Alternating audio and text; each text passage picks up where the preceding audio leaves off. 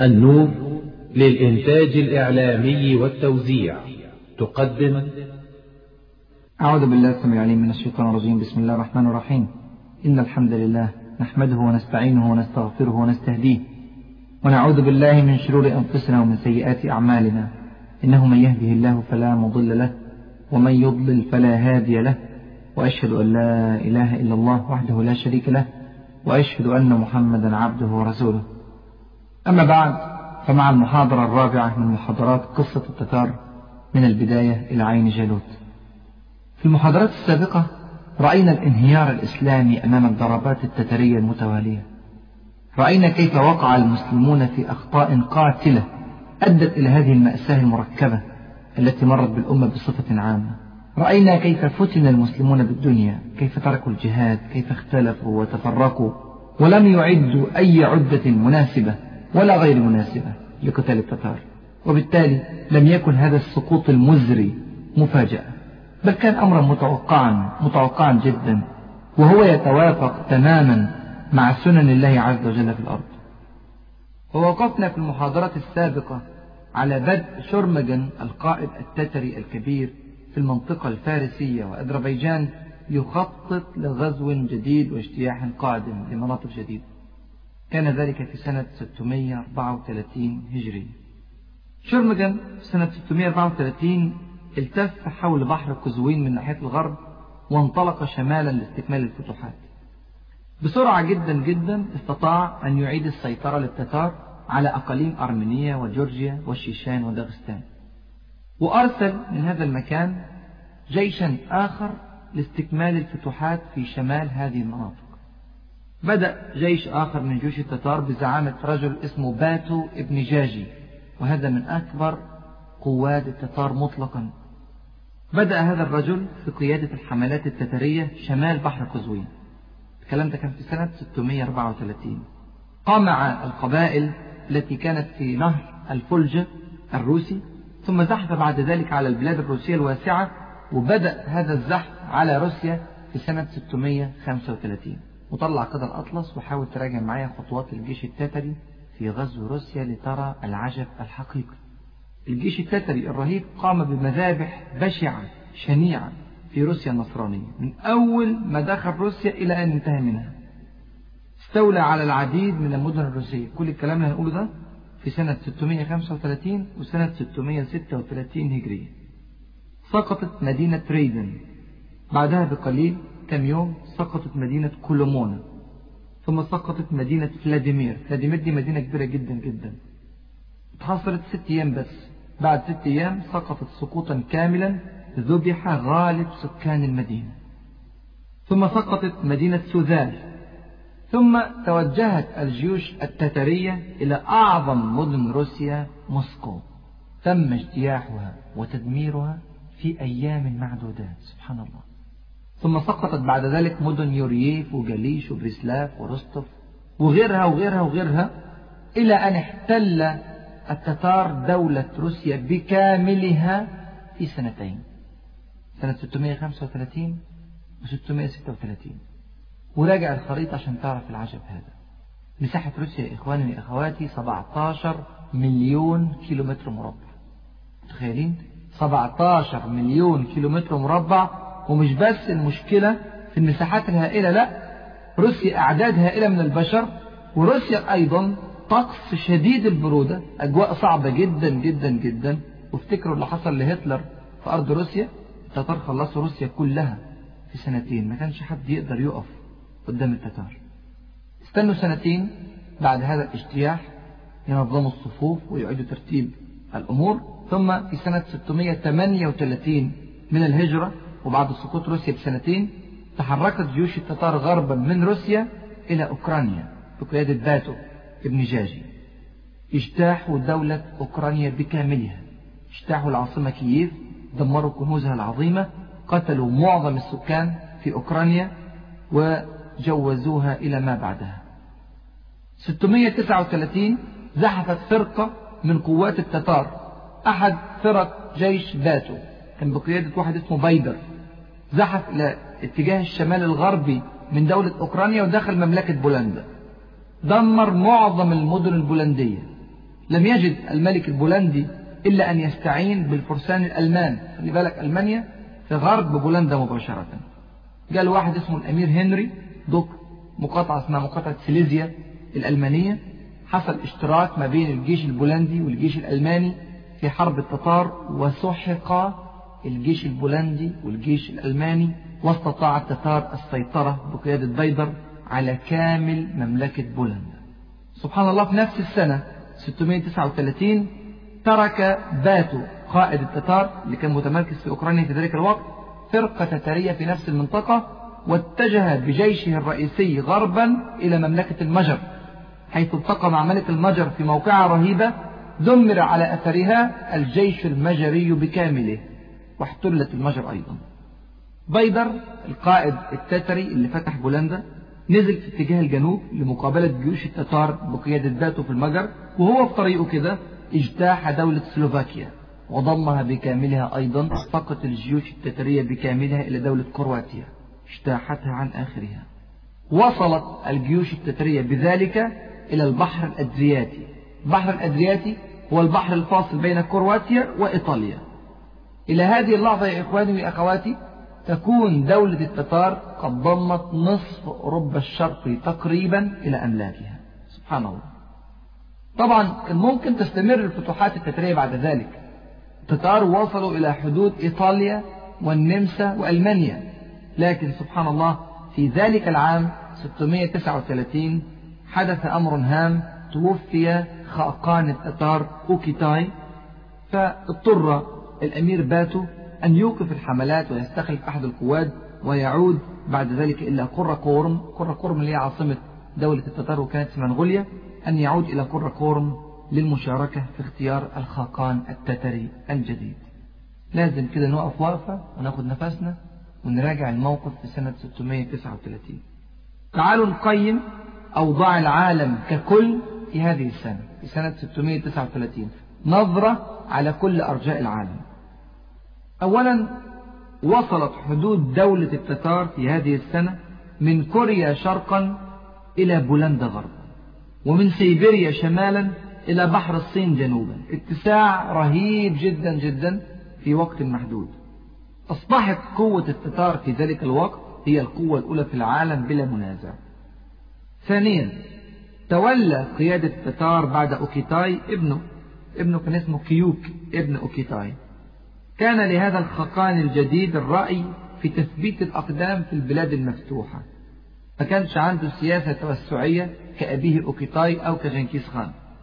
فأوقف الفتوحات التتارية في أوروبا وفي العالم الإسلامي. ثالثا ابتلع التتار في فتوحاتهم السابقة النصف الشرقي للأمة الإسلامية.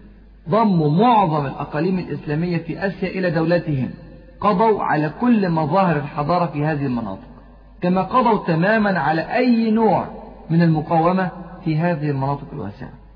رابعا ظل القسم الأوسط من العالم الإسلامي القسم الأوسط هذا يبدأ من العراق إلى مصر يعني العراق والشام والحجاز ومصر واليمن.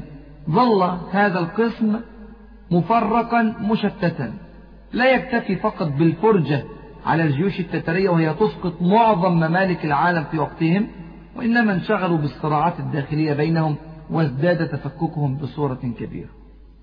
كذلك يا إخواني وأخواتي كان القسم الغربي من العالم الإسلامي القسم الغربي اللي بيضم ليبيا وتونس والجزائر والمغرب وغرب أفريقيا كان هذا القسم مفككا تماما بعد سقوط دولة الموحدين يبقى ده كان حال القسم الأوسط والقسم الغربي من العالم الإسلامي. القسم الشرقي خدوا التتار والغربي والأوسط مفكك. خامسا ذاق الأوروبيون النصارى من ويلات التتار كما ذاق المسلمون. وذبح منهم مئات الآلاف أو الملايين. ودمرت كنائسهم وأحرقت مدنهم. وهددوا تهديدا بشعا أن يصل التتار إلى روما. عقر دار الكاثوليكية النصرانية في أوروبا. سادسا وخلي بالك من النقطة ديت في غاية الأهمية. مع أن النصارى رأوا أفعال التتار إلا أن ملوك النصارى في أوروبا الغربية في فرنسا إنجلترا إيطاليا ألمانيا البلاد اللي لسه التتار ما دخلوهاش كانوا يرون أن هذه مرحلة مؤقتة سوف تقف. يعني لابد أن يقف التتار عن القتال في يوم من الأيام. أما حروب النصارى الصليبيين ضد المسلمين فكانت في رأي زعماء أوروبا وملوك أوروبا حروب دائمة لا تنتهي. ومن ثم الكلام ده كان ليه مردود على ملوك أوروبا. من ثم اعتقد ملوك الصليبيين اعتقادا جازما أنهم لابد أن يتعاونوا تعاونا كاملا مع التتار ضد المسلمين بالرغم من كل الأعداد الهائلة من النصارى التي ذبحت على أيدي التتار. طب ليه يعتقد الصليبيون أن حرب المسلمين دائمة وحرب التتار مؤقتة؟ حرب الصليبيين يا إخواني مع المسلمين حرب عقيدة. العداء بين المسلمين وبين الصليبيين يقوم على أساس ديني. الصراع بينهما أبدي. النصارى لن ينهوا القتال إلا بدخول إحدى الطائفتين في الأخرى. كما يقول الله عز وجل في كتابه الكريم ولن ترضى عنك اليهود ولا النصارى إمتى؟ حتى تتبع ملتهم. أما حروب التتار فهي لم تكن حروب عقيدة أبدا. عقيدة التتار يا إخواني وأخواتي كانت عقيدة مشوهة جدا باهتة جدا مجموعة من أديان شتى. ما سمعناش عن قائد تتري واحد يحاول أن ينشر هذه العقيدة في البلاد المغنومة. إنما كل هدف التتار هو الإبادة والتشريد وجمع المال وسبي النساء والأطفال وإلى ذلك من أمور التخريب. ومن كانت هذه صفته فلا يكتب له الاستمرار أبدا. لذلك على الرغم من الصدمات التي تلقتها أوروبا على يد التتار إلا أن أوروبا استمرت في تجهيز حملاتها لغزو بلاد المسلمين واستمرت في تكثيف الجهود لإعادة العلاقات الدبلوماسية مع التتار أو قل لإنشاء معاملات دبلوماسية مع التتار. النقطة السابعة في التحليل بتاعنا سنة 639 بنقول بدأ يحدث تغير عقائدي في الجيش التتري بعد حملات التتار في أوروبا. والكلام ده هيكون لي برضه مردود مهم بعد كده. التغير العقائدي اللي حصل في جيش التتار ده كان عبارة عن زواج عدد كبير من قادة المغول من فتيات نصرانيات أوروبيات. وبذلك بدأت الديانة النصرانية تتغلغل نسبيا في البلاط المغولي. طبعا ده ساعد على إمكانية أن يتعاون التتار بعد ذلك مع الصليبيين وأن يجتمع الحقد الصليبي مع الحقد التتري على إسقاط الخلافة العباسية وعلى اجتياح الشام وعلى غيرها من الخطوات ثامنا استمرت الحروب الصليبية الأوروبية على المسلمين في مصر والشام ما انقطعت. مع كل هذه المجازر التترية في أوروبا ما انقطعت المجازر الصليبية في بلاد الشام ومصر. مصر والشام في ذلك الوقت كانوا تحت حكم الأيوبيين لكن كانت ديت آخر أيام الأيوبيين ودار الصراع سبحان الله بينهم وبين بعضهم البعض وأصبح المسلمون يقعون في مثلث خطير. الصليبيون من ناحية والتتار من ناحية وزعماء المسلمين من ناحية ثالثة سبحان الله. تاسعا في سنة 640 هجرية توفي المستنصر بالله. الخليفة العباسي. وتولى الخلافة العباسية في ذلك الوقت المستعصم بالله. مستعصم بالله ابن المستنصر بالله.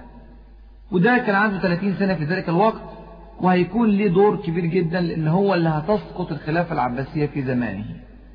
وهو هذا المستعصم بالله وإن كان قد اشتهر بكثرة تلاوة القرآن وبالنظر في التفسير والفقه وكثرة أعمال الخير إلا أنه سبحان الله لم يكن يفقه كثيرا ولا قليلا في السياسة. لم يكن له علم بالرجال ولا بطنة السوء ازداد ضعف الخلافة عما كانت عليه وسنرى له ذكرا كبيرا في المحاضرات القادمة بإذن الله. عاشرا وأخيرا لم يبقى فاصل بين التتار والخلافة العباسية في العراق إلا شريط ضيق جدا في غرب إقليم فارس غرب إيران دلوقتي. وهو وإن كان ضيقا إلا أنه كان مهما جدا. لماذا؟ كانت تعيش فيه طائفة الإسماعيلية الخطرة. الإسماعيلية كانوا أهل حرب وقتال لهم قلاع وحصون والمكان أصلا طبيعته جبلية وكانوا على خلاف دائم مع الخلافة العباسية. يعني كان منطقة فيها خطورة شديدة سواء على الدولة العباسية أو على الجيوش التتارية. طبعا الإسماعيلية الشيعية كانت على كراهية شديدة جدا للمذهب السني اللي كان بيحكم الخلافة العباسية في ذلك الوقت وكانوا يتعاونون كثيرا جدا جدا مع أعداء الإسلام.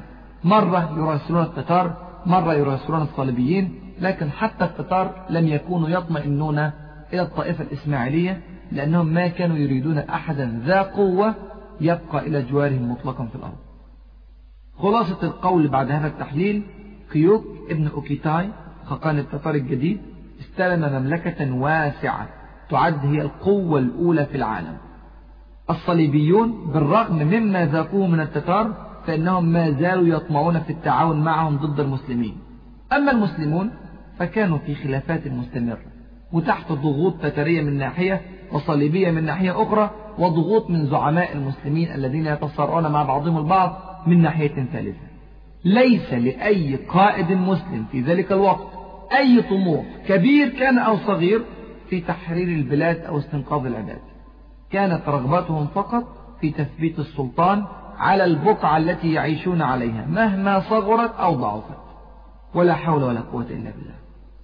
تعالوا نشوف إيه اللي حصل في الأرض من سنة 639 إلى سنة 649 العشر سنوات دولت ليهم طابع مميز بيجمعهم ولذلك سنتحدث عنهم إجمالا.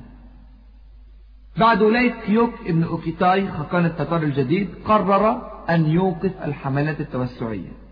قرر أن يتفرغ لتثبيت الأقدام في أجزاء المملكة الواسعة. كيوك قعد يحكم التتار من سنة 639 لسنة 646 سبع سنوات. لم يدخل التتار في هذه السنوات السبع أي بلد جديد. رأى الصليبيون في غرب أوروبا هذا النهج غير التوسعي عند كيوك. تجددت الآمال في التعاون معهم ضد المسلمين. أرسل البابا بابا الكاثوليكي اللي كان عايش في روما كان اسمه إنوسنت الرابع.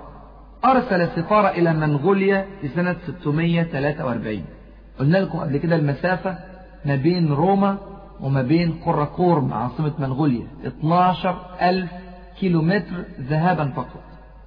بعت له رسالة يعرض عليه التوحد مع التتار لحرب المسلمين في مصر والشام. ولم يكن من هم هذه السفارة مطلقا أن ترفع الظلم عن نصارى أوروبا وروسيا. الكلام ده ما كانش في اعتبار البابا الكاثوليكي بالمرة. لأن معظم البلاد الأوروبية التي وقعت وروسيا كانت هذه البلاد أرثوذكسية. وصل الوفد الصليبي الكاثوليكي إلى قراقورم وسلم رسالة البابا إنوسنت الرابع إلى كيوك ابن أوكيتاي خاقان التتار وبدأ كيوك يقرأ رسالة البابا. وجد كيوك أن البابا بالإضافة إلى طلبه توحيد العمل العسكري ضد المسلمين فهو يدعوه إلى خلي بالك إلى اعتناق النصرانية يعني برضو البابا إنوسنت الرابع القضية عنده عقائدية وبيحارب عشان مبدأ. فقال له يعرض عليه الدخول في دين النصرانية والتعاون العسكري ضد المسلمين.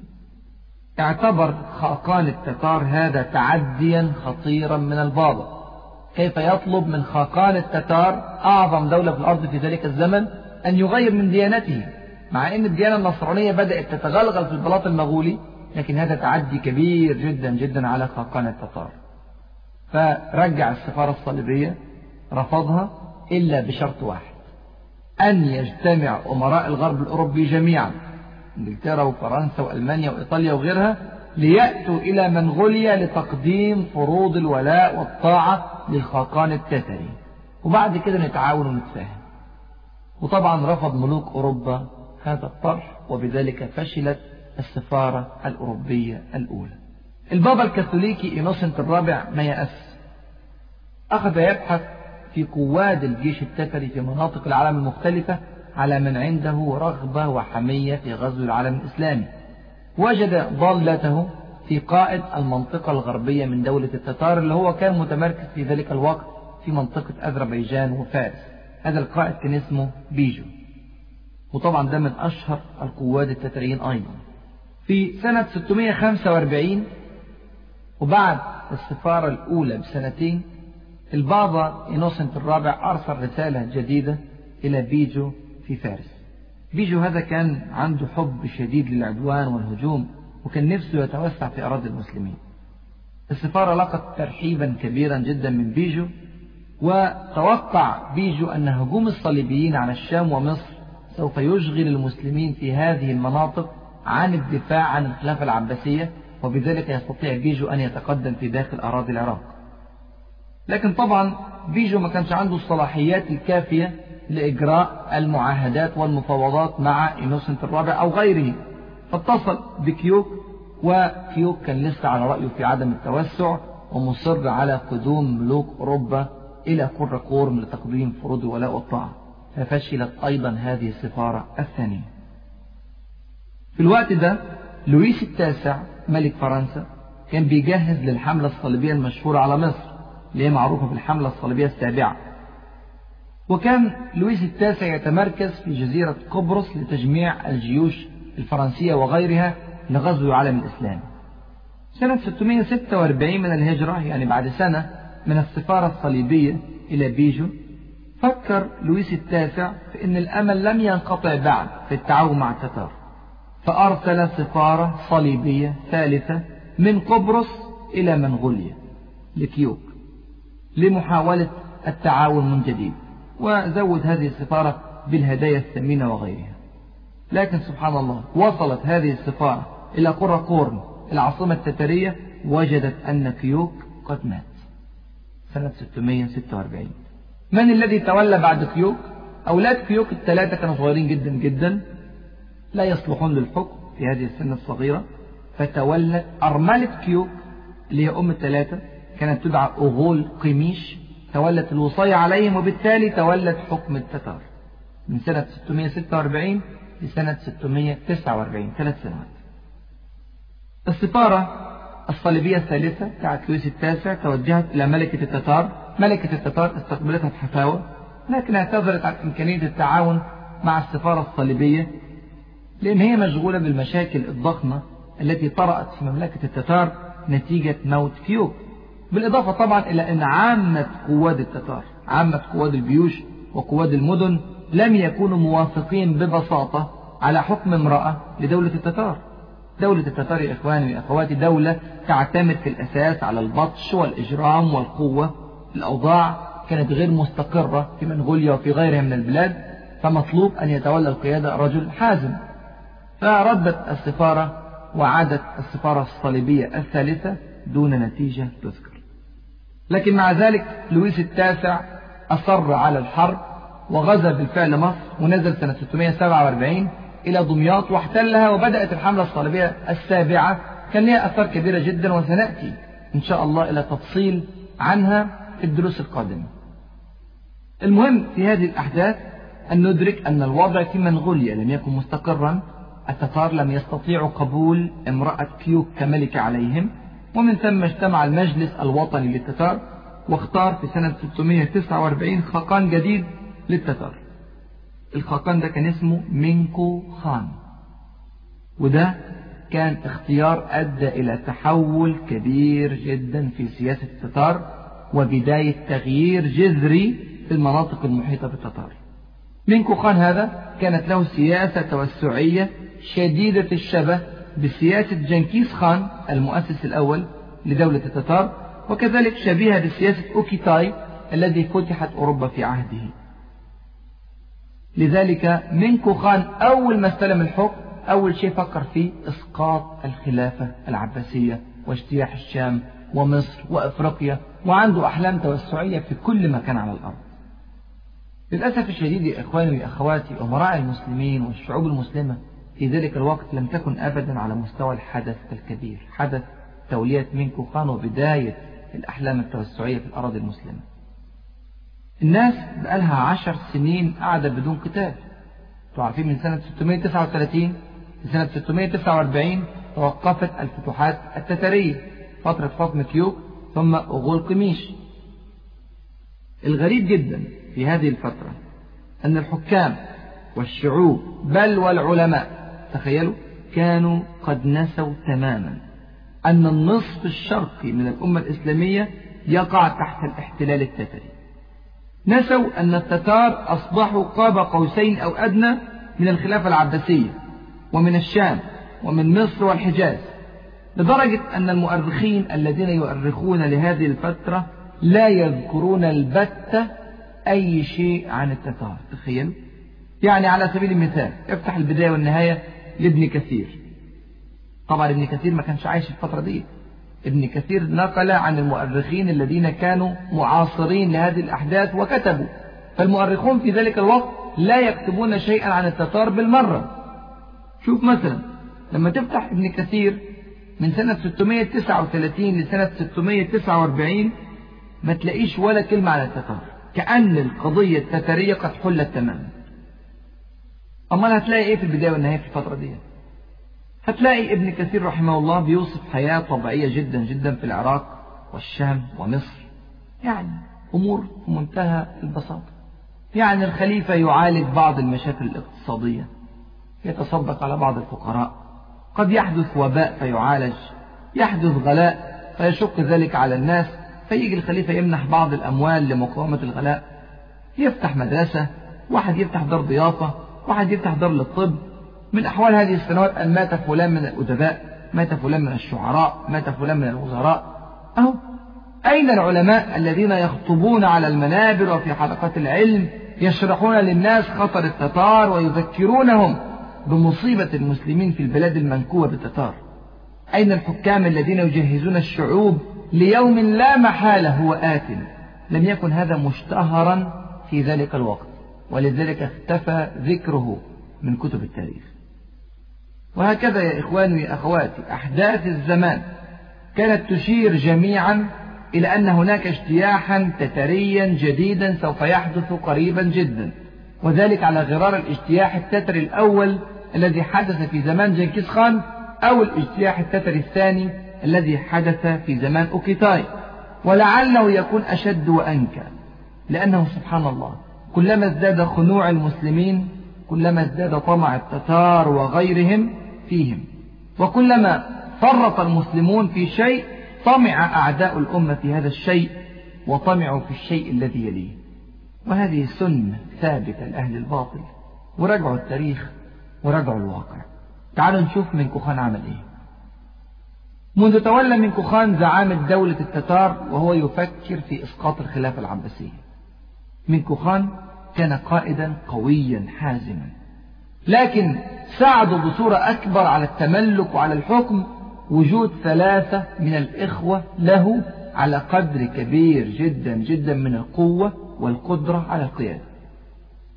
أحد إخواته كان اسمه أريق بوقا ده قعد معاه في قرقورم يساعده في إدارة المملكة الواسعة من المركز. الأخ الثاني مشهور جدا اسمه كوبيلاي. هذا الأخ أوكلت إليه إدارة المنطقة الشرقية من الدولة التترية يعني منطقة الصين وما حولها من أقطار.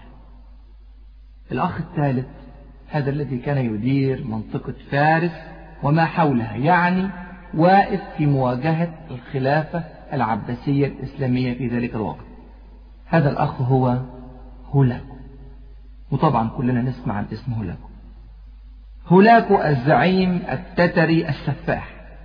الذي لا يمتلك أي نزعة إنسانية من أي نوع. الرجل الذي كان لا يرتوي إلا بدماء البشر. كان تماما كسلفه جنكيز خان لعنهم الله. هولاكو شخصية من أبشع الشخصيات في التاريخ قاطبة. وكان هولاكو واقف قدام الدولة الإسلامية. لذلك مجال العمل الرئيسي بتاعه كان البلاد الإسلامية. معظم الدماء التي أسالها كانت دماء إسلامية. معظم الآلام التي زرعها في قلوب البشر كانت آلاما في قلوب المسلمين. وسبحان الله. كأن الحقد اللي كان في قلب هولاكو ده ما كانش كافي على الأمة الإسلامية. اتجوز هولاكو من واحدة اسمها طقز خاتون. طقز خاتون هذه كانت نصرانية شديدة الحقد على المسلمين. فاجتمع الحقد التتري مع الحقد الصليبي في مواجهة الخلافة العباسية والشام وما بعدها. ولا حول ولا قوة إلا بالله. منذ تسلم هولاكو قيادة القطاع الغربي من الدولة التترية وتمركز في فارس وهو يعد العدة لإسقاط الخلافة العباسية. حق يا إخواني يا أخواتي إعداد هولاكو لإسقاط الخلافة العباسية كان بكل أمانة إعدادا مبهرا وعظيما. ورد فعل المسلمين لهذا الإعداد المبهر والعظيم كان رد فعل تافه جدا جدا وحقير جدا جدا. ولذلك سنرى كل النتائج لهذا الإعداد الذي أعده هولاكو ولرد الفعل الذي تجهز به المسلمون. الله عز وجل يا إخواني وأخواتي له السنن لا تتبدل ولا تتغير. منها أن الذي يأخذ بأسباب النصر من أهل الدنيا يعطيه الله عز وجل وإن كان كافرا. والذي يتخلى عن أسباب النصر لابد أن ينهزم وإن كان مسلما. اسمعوا إلى كلام رب العالمين سبحانه وتعالى في كتابه الكريم. يقول من كان يريد الحياة الدنيا وزينتها نوفي إليهم أعمالهم فيها وهم فيها لا يبخسون. هولاكو أعد إعدادا جيدا فلم يبخس أبدا. وهنشوف. هولاكو استلم القيادة في منطقة غرب الدولة التتارية في سنة 649 يعني في وش الخلافة العباسية مباشرة. ومع حقده الشديد ومع رغبته الملحة في تدمير الخلافة الإسلامية ومع اشتياقه الكامل لكنوز العباسيين ومع كثرة جنوده وتفوقه العسكري الظاهر إلا أنه برغم كل هذا لم يتسرع. ما دخلش مباشرة. أخذ يعد العدة في الصبر.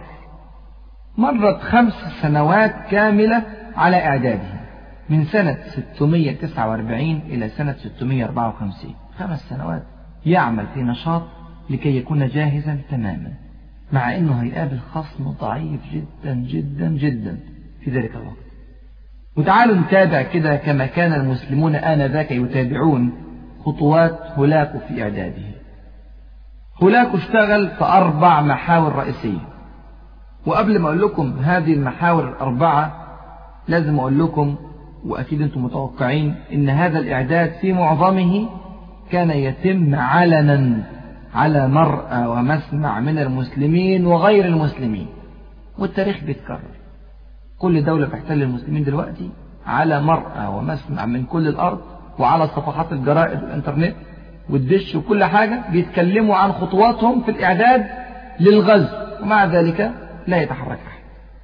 هولاكو اشتغل في أربعة محاور كما ذكر المحور الأول هو الاهتمام بالبنية التحتية تجهيز مسرح العمليات الذي سيتم فيه القتال. يضمن بذلك استمرارية وسيولة الإمداد والتموين من الصين إلى بغداد. شوفوا عمل إيه. واحد بدأ هولاكو في إصلاح كافة الطرق من الصين إلى العراق. متخيلين؟ مسافات رهيبة. لكنه سبحان الله عمل على تهيئتها لاستيعاب الأعداد الهائلة من الجيوش التتارية في جيوش هائلة ستسير في هذه الطرق. مع الأخذ في الاعتبار يا إخواني وأخواتي الطبيعة الجبلية القاسية لمنطقة طاجكستان وأفغانستان وفارس والموانع الطبيعية الكثيرة في هذه المنطقة. اثنين أقام هولاكو الجسور الكثيرة والكبيرة على كل الأنهار في المنطقة وبالذات نهري سيحون وجيحون ووضع قوات كافية تترية تحمي هذه الجسور لضمان استمرار عمليات الإمداد والتموين الحاجة الثالثة جهز هولاكو مجموعة ضخمة جدا من الناقلات العملاقة. صنع ناقلات عملاقة مخصوص علشان تنقل أدوات الحصار الضخمة من الصين إلى بغداد. أربعة بدأ هولاكو يراجع الطريق من الصين إلى بغداد. كل مدينة أو مركز بيتحكم في محاور الطرق كان يضع عليه قوات إضافية. مش عايز أي مباغتة في ظهر القوات التترية المتجهة من الصين إلى العراق. خمسة قام بشيء عجيب فيه ذكاء شديد. أخلى كل الطرق من الصين إلى بغداد. تخيلوا مشوار قد إيه؟ من الصين إلى بغداد. أخلى كل الطرق من الماشية. سواء كانت ماشية برية أو كانت ماشية مملوكة للسكان. طيب ليه؟ ذلك لترك الحشائش والأعشاب لتكفي طعام الأعداد الهائلة جدا جدا من الخيول الخاصة بالفرسان والدواب المكلفة بحمل العتاد الحربي والغذاء والخيام وما إلى ذلك. وبذلك لا يحتاج إلى أن يحمل معه طعاما للحيوانات طبعا لو تعرض لمفاجأة غياب طعام الحيوانات هذه مفاجأة قد تعطل الحرب كلها. طعام بالنسبة للحيوانات زي البنزين بالنسبة للسيارات بالضبط بل أشد. الطيارة ممكن تستنى البنزين لكن الحيوان ما يقدرش يستنى الجوع. بهذا الإعداد استطاع هولاكو أن يجعل الأرض ممهدة تماما لاستقبال أعداد هائلة من الجيوش التتارية من كل مكان علشان تتجمع عند العراق. يبقى ده كان المحور الأول من المحاور اللي اشتغل فيها هولاكو إعداد مسرح العمليات. طبعا الكلام ده يا إخوان إحنا بنقوله كده بسهولة وبسرعة. الكلام ده بياخد سنين. إصلاح طرق وإقامة كباري وإخلاء الطرق من الماشية هذا مجهود ضخم جدا جدا. المحور الثاني برضه صعب جدا ومحتاج وقت ومجهود. الاستعداد السياسي والدبلوماسي. بدأ التتار في محاولة عقد بعض الأحلاف السياسية مع بعض الأطراف مع بعض موازين القوى الموجودة في الأرض لضمان نجاح المهمة الكبيرة إسقاط الخلافة العباسية طبعا ده تغير كبير جدا في السياسة التتارية ليه؟ التتار عمرهم ما عرفوا قبل كده تحالفات. ما عرفوش عمرهم الدبلوماسية. كان دايما طرف يحارب الأطراف الأخرى. وعلشان دي خطوة جديدة على السياسة التتارية تولى هذا الأمر من كوخان شخصيا خاقان التتار الجديد. سنة 651 من الهجرة يعني بعد سنتين من استلام من كوخان استقبل من كوخان سفارة صليبية أرسلت من قبل لويس التاسع. لويس التاسع ملك فرنسا. إحنا قلنا لويس التاسع نزل سنة 647 إلى مصر في دمياط لكنه اتغلب في سنة 648 في موقعتين شهيرتين جدا موقعة المنصورة وموقعة فرسكور واتأثر وبعد كده فادوه بالمال المهم إن لويس التاسع عنده حقد كبير جدا جدا على الشام ومصر ويريد أن يعيد الكرة في حربه من جديد. في سنة 651 أرسل سفارة جديدة إلى منكو خان يريد التعاون معه ضد المسلمين. بدأت المفاوضات ولكن سبحان الله بعد لحظات قليلة فشلت هذه المفاوضات. ليه؟ منكو خان يا إخواني وأخواتي كان راجل في منتهى الصراحة. ما كانش عمره متعود على الأحلاف زي ما قلنا. لم يكن يعرف السياسة من وجهة نظر الغرب. طبعا الغرب عنده طرق ملتوية تنميق ألفاظ اختيار عبارات حصول على ما تريد دون أن تشعر الطرف الآخر أنه يفرط. لم يكن من كوخان يعرف أي شيء عن النفاق الأوروبي المعروف. لم يكن يعرف الابتسامة الأوروبية التي تخفي وراءها كل الحقد. كان راجل في منتهى البساطة واضح جدا مباشر جدا محدد جدا جدا في رغباته. قال من كوخان في بداية المفاوضات أول كلام إنني لا أقبل أن يكون في العالم سيد سواي. أنا ما أعرفش كلمة صديق. إنما أعرف كلمة تابع. أصدقائي هم من يتبعونني من يعلنون الولاء والطاعة الكاملة لي وأعدائي هم الذين يحاربونني الذين لا يقبلون طاعتي. سياسة بسيطة جدا سياسة القطب الواحد في العالم. بيقسم العالم إلى دول صديقة أي تابعة ودول مارقة أي معادية. وبالطبع رفض ملك فرنسا لويس التاسع أن يتحالف على أساس هذا الشرط. ومن ثم فشلت المفاوضات الأولى بين التتار وبين نصارى غرب أوروبا. طبعا المفاوضات الأولى في عهد من كوخان في المفاوضات قبل كده في عهود الخقانات السابقة وفشلت. يبقى دي أول مفاوضات عملها من كوخان وما تمتش.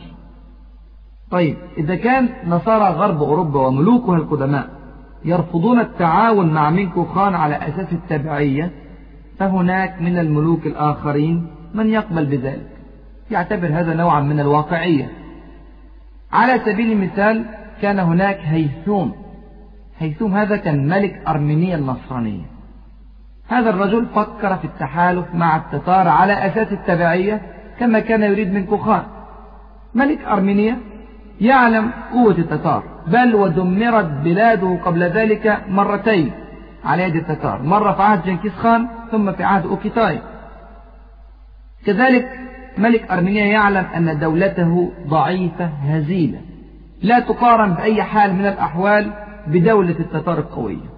خلي بالك مساحة أرمينيا كلها على بعضها ما تجيبش 30 ألف كيلومتر مربع. يعني مساحة محافظتين من محافظات مصر. فوق ذلك ملك أرمينيا يعلم أنه محصور بين قوات التتار من جهة وقوات المسلمين من جهة الأخرى. والعداء قديم جدا جدا بينه وبين المسلمين. وهو يتحرك شوقا لغزو بلاد المسلمين وإسقاط الخلافة العباسية. وإن لم يقبل الآن بالتبعية للتتار فسيرغم عليها غدا. سيدخل التتار العراق ويدخلون أيضا أرمينيا. ساعتها يفقد كل شيء بلا ثمن. الكلام ده كله دفع هيثوم إلى أن يذهب بنفسه لمقابلة منكو خان في قرة قور مع عاصمة المغول ما بعدش السفارة زي ملوك أوروبا منكو خان كان طبعا زعلان نتيجة فشل السفارة الصليبية الأولى. فبدأ يتعلم طرق السياسة. بدأ يتعلم الاعتماد على المظاهر والكلمات المنمقة المختارة. فأقام منكو خان احتفالا كبيرا استقبالا رسميا مهيبا لهيثوم ملك أرمينيا. عامله كملك لا كتابع. وإن كانت كل بنود الاتفاق لا تكون إلا بين سيد وتابع لا ملك وملك. كل واحد بيعمل تمثيلية على الثاني تمثيلية مكشوفة لكن لزوم السياسة. بعد الاستقبال الحافل الكبير لملك أرمينيا ملك أرمينيا قدم نفسه على أنه من رعايا من كوخان كل واحد بيراعي الثاني كل واحد بيمثل على الثاني بدأ من كوخان يعطي وعودا كبيرة وهدايا عظيمة إلى هذا الملك يشتري بذلك ولاءه وتبعيته. يعني ما قالوش بالأمر تفعل كذا وكذا وكذا ولكن فخمه وعظمه وأعطاه. ماذا أعطاه؟ أولا ضمان سلامة ممتلكات الملك هيثوم الشخصية. أدي أول حاجة وأهم حاجة عند هيثوم. اثنين إعفاء كل الكنائس المسيحية والأديرة من الضرائب. طبعا التتار كانوا بيفرضوا ضرائب على كل شيء. الحاجة الثالثة مساعدة الأرمن في استرداد المدن التي أخذها السلاجقة المسلمون من الأرمن في حروبهم معهم. طبعا التاريخ طويل من الحروب بين الأرمن وبين السلاجقة في تركيا. فوعد من كوخان بإعادة كثيرا من المدن الأرمينية في كلام هيثوم نفسه بيقول أنا عندي مدن محتلة من السلاجقة. وعد من كوخان بإعادة هذه المدن إلى هيثوم والأمر الرابع اعتبار ملك أرمينيا هو كبير مستشاري الخان الكبير منكو فيما يختص بشؤون غرب آسيا. اداله مركز يعني ومكان طيب لازم هنا نقف ونتساءل. في مقابل ماذا هذا العطف التتري على ملك أرمينيا النصراني؟ اللي يبص يا إخواني وأخواتي للقوة العسكرية في ذلك الوقت يجد أن القوة العسكرية لأرمينيا لا تقارن مطلقا بأي صورة من الصور مع قوة التتار. يعني نقول لماذا يتواضع منكو خان ملك التتار بإعطاء هذه الأمور لملك أرمينيا الضعيف. بص كده معايا وحلل هذا الحدث الهام. أولا ملك التتار سيستفيد من خبرة ملك أرمينيا في حرب المسلمين. العلاقة بين الأرمن والمسلمين قديمة قوي. خبر الأرمن بلاد المسلمين وطبائعهم. لا شك أن المعلومات التي سيحملها ملك أرمينيا إلى ملك التتار سيكون لها أبلغ الأثر في احتلال بلاد المسلمين. وخليك فاكر ما حدث بين أمريكا وإنجلترا من تحالف. أمريكا تحالفت مع إنجلترا الضعيفة جدا جدا بالمقارنة بأمريكا لكن عندها خبرة كبيرة قوي قوي في أرض المسلمين وبالذات في أرض العراق وبالذات في أرض أفغانستان. إنجلترا قبل كده احتلت أفغانستان واحتلت العراق. الأمر الثاني سيحتاج ملك التتار إلى أعوان لإدارة هذه الأملاك الواسعة. إذا كان هؤلاء الأعوان من أهل البلد أو قريبا من هذه البلاد هيكون له قدرة أكبر على إدارة هذه البلاد وعلى تهدئة الشعوب في هذه المناطق. الحاجة الثالثة بهذه الخطوة يفتح ملك التتار باب المعاملات من جديد مع النصارى. خلي بالك هو خسر قبل كده معاهداته مع النصارى في غرب أوروبا. الآن يقوم بمعاهدات مع ملك أرمني. وخلي بالك الأرمن كاثوليك زي غرب أوروبا. فبعد كده ممكن يكون ملك أرمينيا هو الرسول بين التتار وبين ملوك غرب أوروبا. وما ننساش أن التاريخ بين النصارى في أوروبا وبين التتار تاريخ أسود. آلاف وملايين من النصارى ذبحوا على يد التتار. ومنكو خان محتاج واحد يصلح من جديد العلاقات. علشان يسقط الخلافة العباسية إسقاطا كاملا. الحاجة الرابعة اللي هيستفيدها التتار من مملكة أرمينيا أن الاتحاد مع مملكة أرمينيا سيكون له عامل نفسي كبير عند المسلمين. الحرب مع التتار شيء والحرب مع قوات التحالف شيء آخر.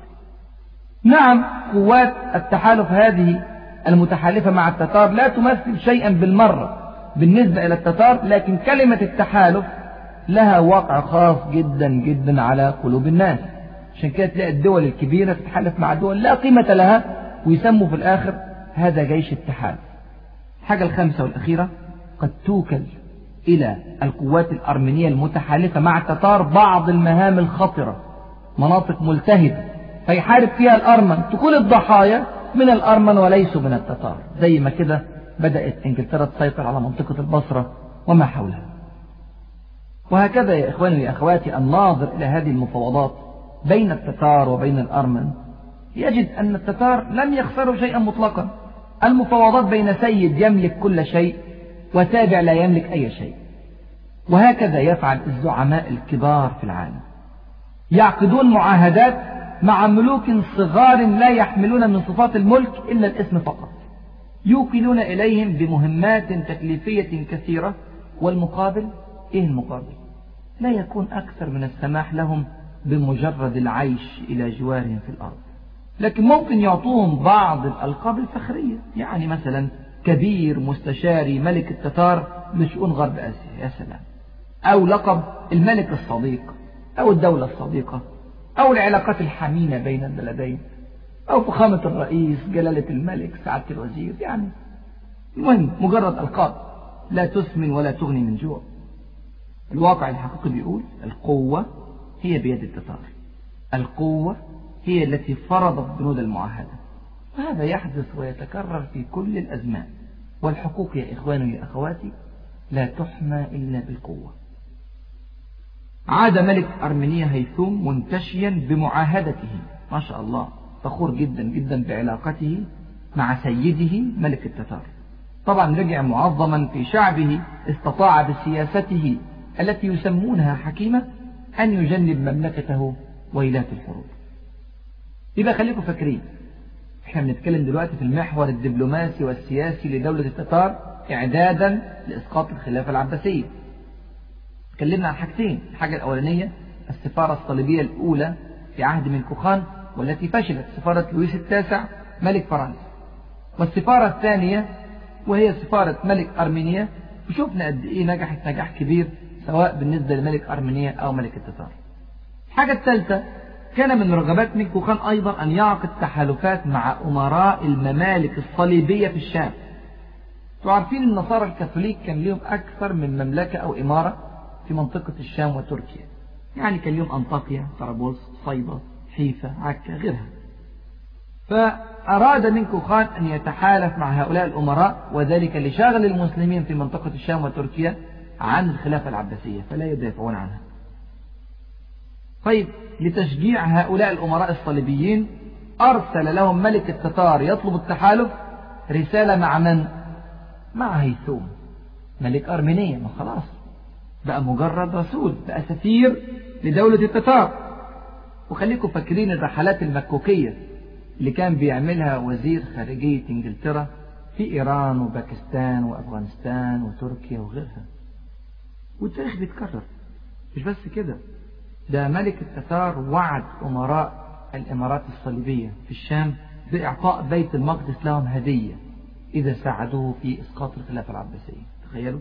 كأنه يعني بيملك بيت المقدس. طبعا بيت المقدس كان أعطي هدية من قبل المسلمين في الشام إلى نصارى الإمارات الصليبية سنة 626 زي ما قلنا قبل كده لكن حرر في سنة 643 على يد الملك الصالح نجم الدين أيوب ملك مصر في ذلك الوقت. فهو بيقول لهم أنا هرجع لكم تاني بيت المقدس في نظير المساعدة في إسقاط الخلافة العباسية في العراق.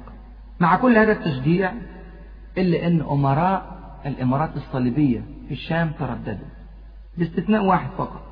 أمير أنطاكيا. أمير أنطاكيا كان اسمه بوهمند استحسن جدا جدا الأمر وانضم مباشرة إلى ملك التتار.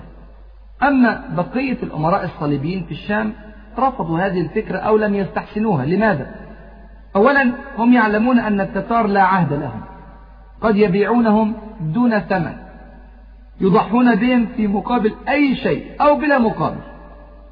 الحاجة الثانية هم عايشين في قلب العالم الإسلامي مزروعين جوه العالم الإسلامي.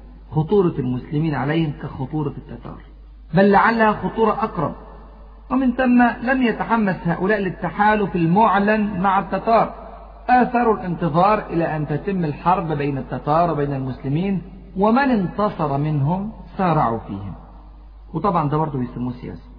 الحاجة الرابعة غير التحالف مع أمراء الشام. طبعا أمراء الشام نجح ملك التتار في التحالف مع بوهمند أمير أنطاكيا وهذا من أعظم أمراء الإمارات الصليبية في الشام الحاجة الرابعة سعى من كوخان أيضا إلى عقد بعض الاتفاقيات مع نصارى الشام والعراق. دول بقى مش الأمراء دول عامة النصارى اللي كانوا عايشين في كنف الدولة الإسلامية في الشام وفي العراق. طبعا دي ما كانتش اتفاقات رسمية ما كانتش معلنة. كانت اتفاقات سرية مع بعض رؤوس النصارى ومع بعض القساوسة عشان يسهلوا مهمة دخول التتار إلى البلاد وينقلوا الأخبار من وإلى التتار.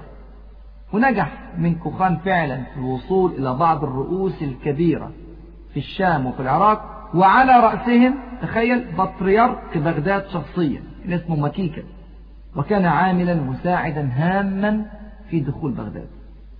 الحاجة الخامسة في الأمور الدبلوماسية التترية عقد من كوخان معاهدات مع مملكة الكرج النصراني. شوفوا قد إيه اتكلمنا قبل كده عن الكرج وقد إيه دخل التتار ودمروا البلاد مرة والثانية والثالثة والآن يتعاهدون ويتعاقدون مع مملكة الكرج النصرانية على حرب المسلمين. طبعا إذا كان تاريخ التتار مع مملكة الكرج أسود فكذلك تاريخ المسلمين مع مملكة الكرج أسود. الحروب بينهم طويلة جدا وقديمة. خلي بالك أن النصارى الكرج كما ذكرنا قبل ذلك يتعاونون مع التتار للمصلحة. أما حروبهم مع المسلمين فكانت حروبا عقائدية كما ذكرنا. يقول ربنا سبحانه وتعالى في كتابه الكريم ولا يزالون يقاتلونكم حتى يردوكم عن دينكم إن استطاعوا. الحاجة الستة بعض المعاهدات المقززة الشنيعة البشعة. كل المعاهدات اللي قلناها قبل كده كوم والمعاهدات اللي جاية دي كوم تاني. هذه المعاهدات عقدت مع بعض أمراء المسلمين لضرب بلاد المسلمين. من كوخان لم يعقد هذه المعاهدات بنفسه.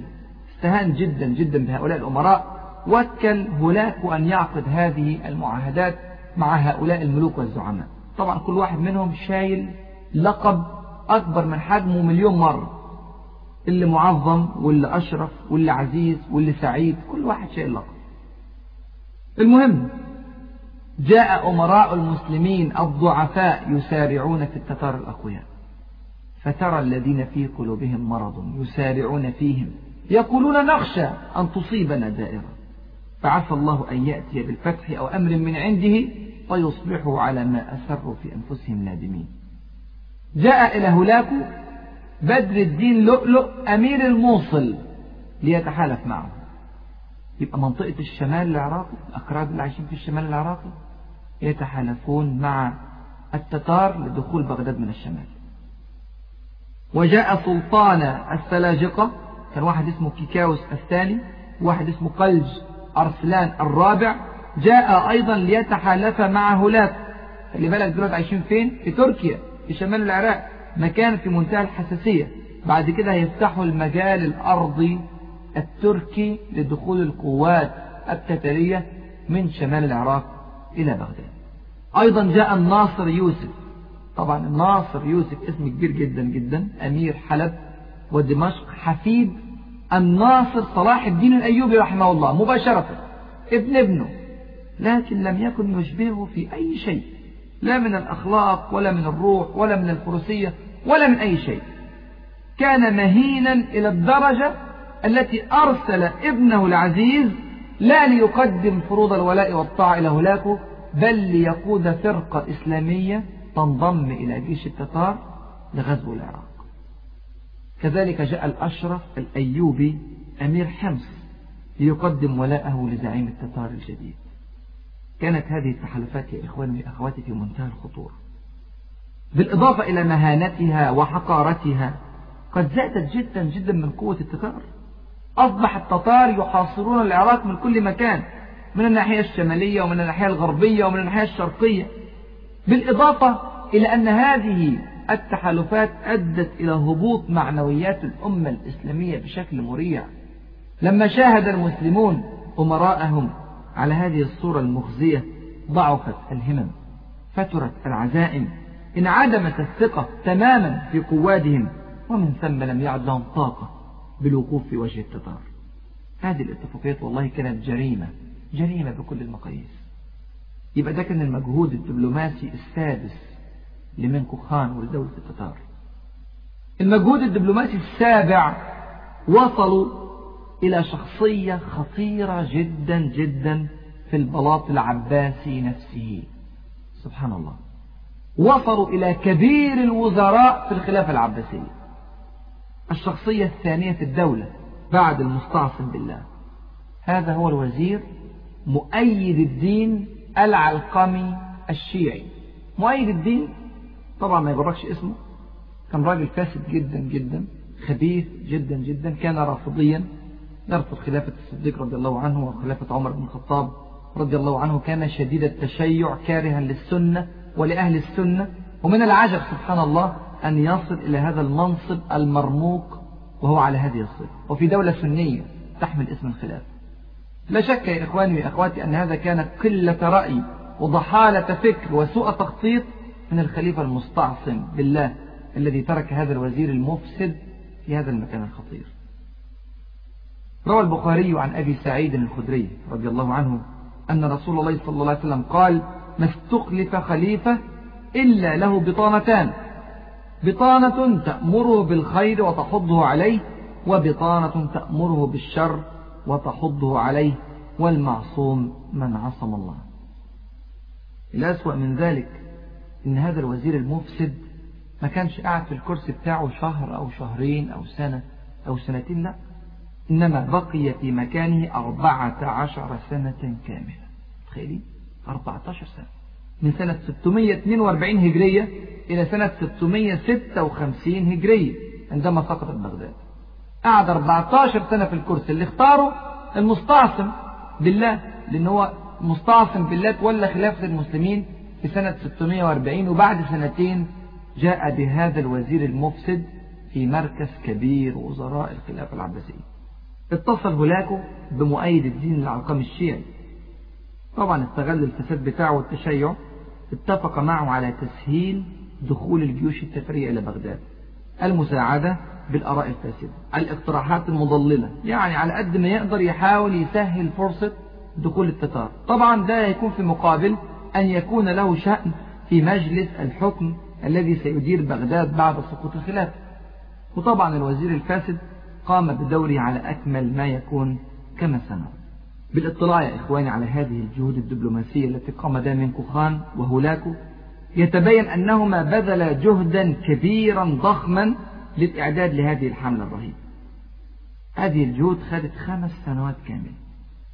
تعاونوا تعاونا قويا مهما مع ملوك أرمينيا والكرش وأنطاكيا النصارى.